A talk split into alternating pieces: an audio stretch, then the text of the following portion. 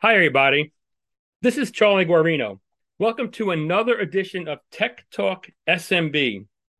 In today's podcast, I am so happy to be sitting here with a, a very good friend who's also a trainer, consultant, and a speaker who works with organizations and individuals who to help them grow their businesses through referrals and who want to unleash the power of LinkedIn and networking. I'm talking about a good friend of mine, Beth Granger. Beth, it's a real treat to um, to be sitting here with you today. You've been working with LinkedIn for quite some time, and I know, in fact, that you um, you are a beta tester now for some of their latest features and their newsletters, things like that, LinkedIn Live, and more recently, LinkedIn audio events. But first of all, hello, Beth. How are you? Hi, great to be here. Thanks. Thanks. Beth, we talk about LinkedIn, and anybody who who thinks about LinkedIn, I think they think they go back to their original first interaction with LinkedIn. And what that is, I think, was just a job hunting site, a job referral site, things like that. But those were back in the olden days of LinkedIn because I think it's so much more today. And I, I would like to talk to you about LinkedIn. I, I, I do use LinkedIn as a professional tool in my industry in IT, but I think there are many points that uh, are worth sharing for any for any industry. And then we'll, we'll talk about more about IT in, in, particular as well. But tell me about the history of LinkedIn, or maybe maybe what, what you've seen how how it's grown through the years, how we got to where we are today.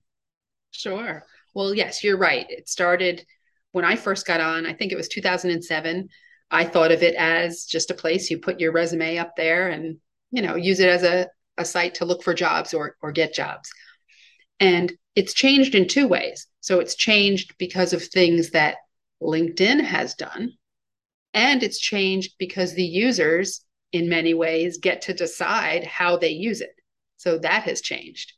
And I really like both of those things. So LinkedIn will offer new features and people will use them or they won't. And and then especially in the past 2 years for instance, the world has become more um, I won't say casual, but we've allowed our lives to blur into our working lives a little bit. And so there there's more um, conversation happening on the platform. So linkedin really had to do that to keep up with the current environment of of life i guess. I don't know if they did it but the users did it. In terms of the features yes like offering uh, LinkedIn Audio, where you can have com- audio conversations, and LinkedIn Live, and features that they have, and and even Sales Navigator, which is a version, right, of course, of LinkedIn that people can use as a sales tool. So really, it it works as a sales tool, a networking tool, yes, still a job search tool or finding people to hire. Um, and it's amazing because it's global. So I like to think of it as a 24 7 networking opportunity. Why do you think networking is so? I mean, I mean, I think I have, I know why, but why? I like to hear your perspective on it. Why is networking so important? Why should we not be living in a silo? well, I, I, can only speak from my experience, but uh, thir- almost 13 years ago, I thought I was looking for a new job, and my life insurance agent said, "Oh, come to my networking group." And at the time, I said, "What's a networking group?" And at the same time, I started to get heavily involved in social media. At the time, it was really more Twitter than LinkedIn. But that opened up worlds and communities of people that I didn't know. You know, yes, I live in the New York City area. And so there are people with my interest practically on every street kind of thing. But imagine being somebody in the middle of a small town in wherever and you can find your community people who are interested in the same things as you people who care about the same things as you it's it's a wonderful thing and it can lead to jobs and friendships and um, honestly even save a life which is a story for another day. Well actually that that what you say right there as far as uh, people in your community you know interestingly how you and i became friends you know i i never would have known that we only lived 15 miles or less from each other yet we met together at a professional networking organization in manhattan. And through that we we we become friends and that's how I learned about what you do and things like that. And but it just goes to show you the power of these these tools that are out there for us today. Absolutely, absolutely, and and it's global, so it's it's wonderful. I was just on the phone the other day with a friend of mine from Australia. How wonderful is that? That that you can expand your your life and your career because of the these tools that we have.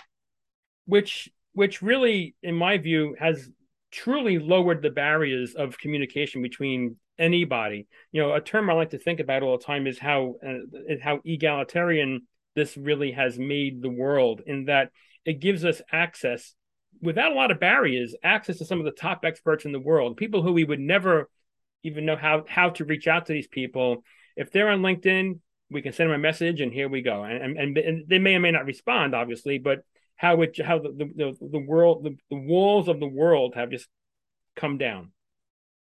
A hundred percent. You've seen that happen time and time again. Yes, yes, it's it's it's amazing. It's you never know the conversations that you'll be part of and the people that you'll meet and the people that will meet you. You know, one thing I I'd like you to talk about this is one thing that I, I find a lot of value using LinkedIn is professional groups. Now, in my industry, you know, in IBM i specifically, there are several IBM i professional groups, but there, I imagine, you know, every industry has its own. Tell me about that. How you how you see people get real value out of those? Yeah, groups are a little tricky on LinkedIn, and I'll tell you why. Some of them are kind of dead to the world, if you will. They're they're just not very active. People share posts, but they never go there and engage in the posts that people have. When you get a group that is very active, it's it can be amazing. And I'm involved in some that are very active, and that's conversations are happening and people are collaborating and it's just a, a place to, a place to meet, if you will.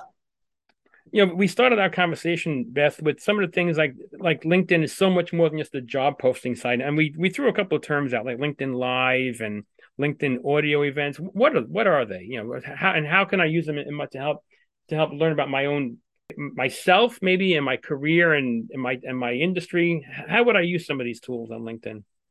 Oh, they're, well, they're wonderful. First of all, there's so many, and I would say the the top three that people may or may not know about are LinkedIn Live, LinkedIn Audio, and newsletters. So, LinkedIn Live is imagine a Zoom meeting, but live on LinkedIn. It's where you can you can interview someone, you can talk live on camera about anything you want. And um, when I started using it, I used it as an interview platform. So, kind of what you're doing here with your podcast, I would have people on and interview them about what they do. But people use it all different ways. So it's just a wonderful way to get in front of your your network and people you don't know. So by default, all LinkedIn Lives and LinkedIn audios are open to the public. So you, you can't have a private one. So anybody can join these conversations. LinkedIn audio is newer and it's um, imagine clubhouse on linkedin is is the best way to describe it so it's an audio only conversation and they're fun. They're the power of conversation is so real. You, you really get to know people. And you can, even if you're not hosting the event, if you're just part of the event, you're part of that conversation. You can get to know the other people who are there participating. So it has a lot of potential. And newsletters, it's kind of like a blog that you have on LinkedIn, and people can subscribe to it. And what's great about that is they get notified every time you publish a new one. I think once you're in these groups, I think you can derive real benefit from these. But I guess my my question then is how do I know somebody's publishing a newsletter? How do I know that there's going to be a LinkedIn audio event? Yeah, and and that is a little tricky. I I will say the um the invite feature is a little um, it's not what it could be. I'll say that for the audio events and the lives. But so the way to find it is you can either be invited or you can sometimes you'll see it in your um, on the network my network page underneath where incoming invites come in it'll show you some suggested linkedin lives or audio events. With newsletters what's really wonderful is on your very first publish it will invite all of your connections and all of your followers to subscribe. So just to clarify then, is there a difference between a post and a newsletter, are they the same thing? No, they're different. So a post has a character limit for one thing, and then there's an algorithm that um, will decide what percent of your network will see it in their feed. A newsletter is longer. It's more like an article, you know, the article feature on LinkedIn, but that people can can subscribe to. So it's like blogging. And on the very first one that you publish, it will invite your entire network, anyone who's connected with you and anyone who follows you to subscribe. And then they will be notified each subsequent time that you write a newsletter. So, does it behoove me to look at some of my existing connections to see who might be pushing out content like that to see if they're pushing out articles or, or newsletters? Absolutely. And you can feature your newsletter. So the featured section, I'm not sure everybody might not be aware of it. It's a section that kind of allows you to pin things you want people to see towards the top of your profile. And if you have a newsletter, you can essentially pin it there and people who visit your profile can just click on subscribe and and see that you have that. So, so the term to me, newsletter and article have article have two different meanings. To me, I think, and I could be wrong, but to me, an article is maybe a one-off, a one-time thing, versus a newsletter, which to me suggests to me some kind of recurring thing. Is that true? Correct. When you sign up to do a newsletter, you put in whether you're going to do it monthly or weekly or biweekly. Although I think I put I'm going to do it monthly, and I haven't done it monthly. I do it whenever I feel like it um, one thing to note though, some of these features are only accessible if you have creator mode turned on. And some people don't know what creator mode is. So that's a different version of your profile, if you will. And if you turn it on, you immediately have access to newsletters and LinkedIn Live. And, but there are pros and cons. So if you're looking to grow your network, you might not want to turn that on if you already have a really strong network and you're looking to build an audience, then you might want to turn it on. Yeah, there have been a couple of times when uh, a window has popped up while using while I was using LinkedIn and says, "Do you want to go into creator mode?" I think that's what it said, something to that effect. And I, I've, I think I've always said no, but maybe I should look at it. I should revisit this. Well, the, the key thing so, yes, it gives you access to these features if you turn it on. It changes your profile slightly where it brings your activity section up so people see your content more. The one thing that it does that is a reason people might not want to do it is if it forces the button on your profile for someone who doesn't know you yet or isn't connected with you yet to be follow and not connect. So if somebody wants to connect with you, they have to know how to do that. Not everybody does. Oh, that's interesting. Okay and, and it also suggests to me that if you're going to be in creator mode that you need to be a creator. You need to push out more content. Is there, is there a commitment expected expectation at that point? So not from them but yes it, it is designed for people who share a lot of content. Right. So your connections have at that point they they have increased expectations of what they're going to be getting from you i would think. No. Well because they don't know. It's not like they get a notification you're in creator mode and some people don't even know what it is. Okay if you go to somebody's profile, for instance, and you see five up to five hashtags under their headline, under the, what's under their name, that they're in creator mode. But some people might not even realize that. It's not different enough that people would realize. I wanted to get your opinion on this, Beth. You know, one one thing I, I see often on LinkedIn specifically is posts that seem or might have seemed in the past maybe inappropriate. And I don't, I don't mean in a, in a negative way, but just things that, that seem more social and, and not, you know, and, and maybe, you know, less professional, you know, where, where, where I mean, the, the, the lines to me have kind of gotten blurred between what's professional and social. And then you know many times you'll see somebody put a comment on that same post saying, "Hey, I thought this was more of a professional site." Um, what are you what are your thoughts on that? I mean, are those appropriate things to put on LinkedIn? So I think they are, but the key is the authenticity of it. If somebody is doing a post trying to so- show their something emotional or their softer side in an effort to get attention, that's going to come through and people are going to realize that. If somebody's sharing something, and, and what I like to say is you can share personal but not private. So a personal story, something you observe, something that happened in your life. And I, the way I choose to do it is connect it typically to something in business. But you don't have to. And, and that's part of what I think the pandemic has taught us that, you know, you, you can't separate your life from your working life 100%. And um, it just, I, I like to say, imagine LinkedIn is like a networking meeting, right? Imagine you're in a group of people live. And when you first meet somebody, what are you talking about? You're talking about, oh, where do you live? How many kids do you have? You know, what do you do in your free time? So that's the personal part. You're not going to necessarily start by saying, this is what I do for a living.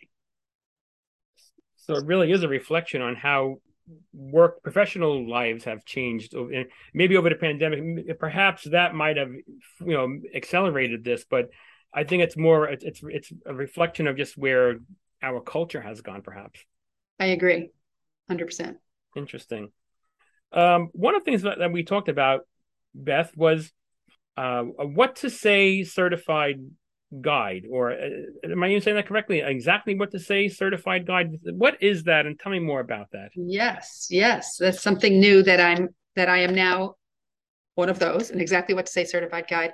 It's based on the work of phil m. Jones who's a brilliant speaker business person and he has a book exactly what to say.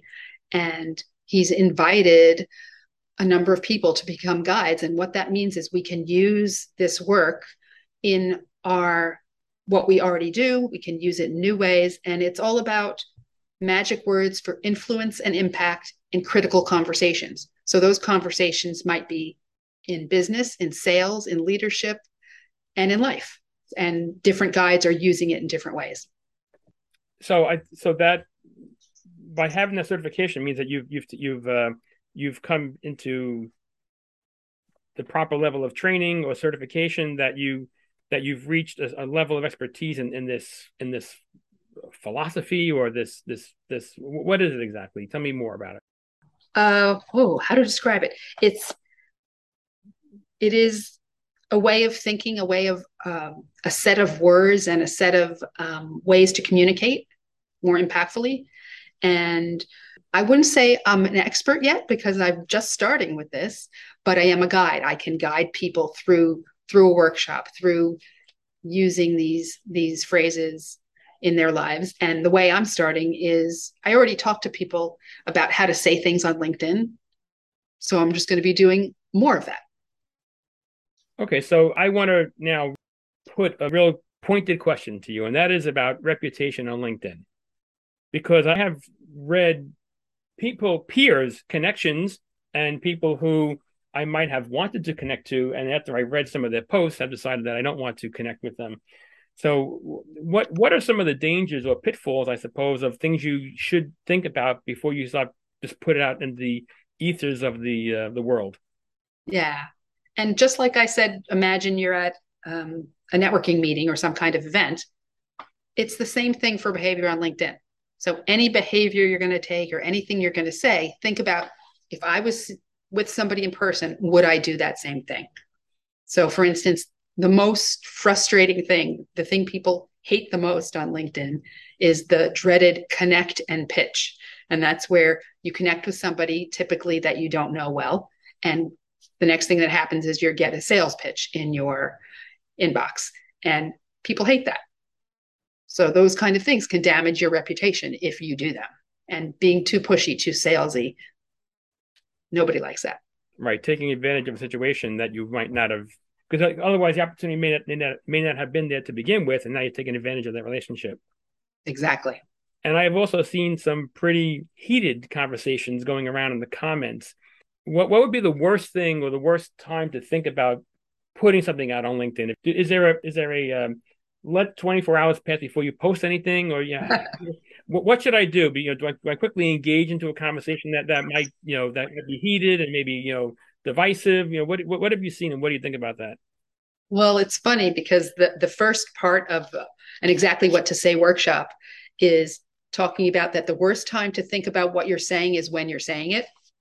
So so yes there there are certainly less heated conversations on LinkedIn than on other social media platforms because because it's your business and your business reputation at stake. Whereas you might immediately say whatever you think on Twitter, people do tend to think a little bit more before they post or respond on LinkedIn.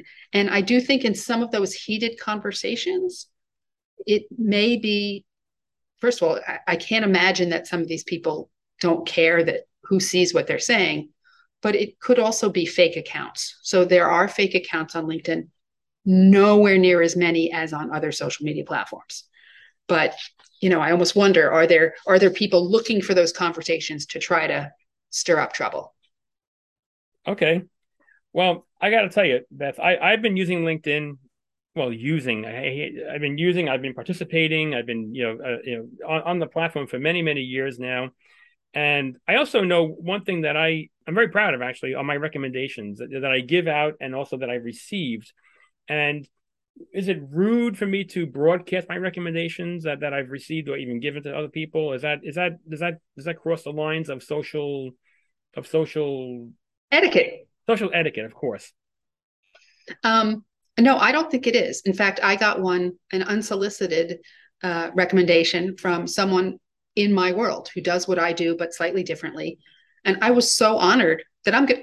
I'm thinking of sharing that. Maybe not today, maybe another day, but and I don't do it all the time. What I, what I'll do is maybe because I like alliteration, maybe on a Tuesday or Thursday, I'll do something like Testimonial Tuesday, and I'll, and I'll share how honored I was to receive this recommendation. Plus, it lives on your profile, so people can see it if they happen to visit. That's completely true. So let's start wrapping this up, Beth. But before I do, I mean, I, I want to just give you the floor just for a, a minute or a, a, a small amount of time what are your final thoughts or your thoughts that you, you, think as somebody who's an expert on this platform should really know? What, what's a good takeaway for us? A good takeaway is really what I've said before is to think of it as if you're in at a live meeting and it's a wonderful opportunity to join conversations that are already happening, to start conversations, to share your thought leadership, to support your network. And it's worth spending some time there. That's good advice. That's a that's a world of advice. You know that that short, succinct message you just gave us really packs a lot of uh, a lot of good meaning into it. Uh, for anybody else who, if you want to learn more about Beth, I encourage you to visit her site, bethgranger.com. And uh, I can tell you that, uh, just to repeat what I said at the very beginning, Beth is a friend and somebody who I trust and really has taken LinkedIn and all facets of it to a new level. And I think anybody who associates with her, uh, I encourage you to reach out to her, connect with her, and I think you'll you'll be um, highly rewarded for the for doing that. LinkedIn for me is a great educational tool. It's a it's a great community that I belong to, and um, we've been saying it over and over again. It, it just it, it it it has really made the world such a small place to be in. Is that is that a good uh, summation? I love it. Yes, 100%. so Beth, I want to thank you so much for your time today. It really was um it was such a, a great treat to speak to you again and to see you and all that. And I want to thank everybody for your time today and joining our podcast, listening to this. Do visit other things in techchannel.com. You'll see that they have a a whole selection of other podcasts and great articles and great content as well. So I encourage you to do that as well. Beth, I will see you either in person or virtually once again down the road. Absolutely. Thank you. Thank you so much. Bye now.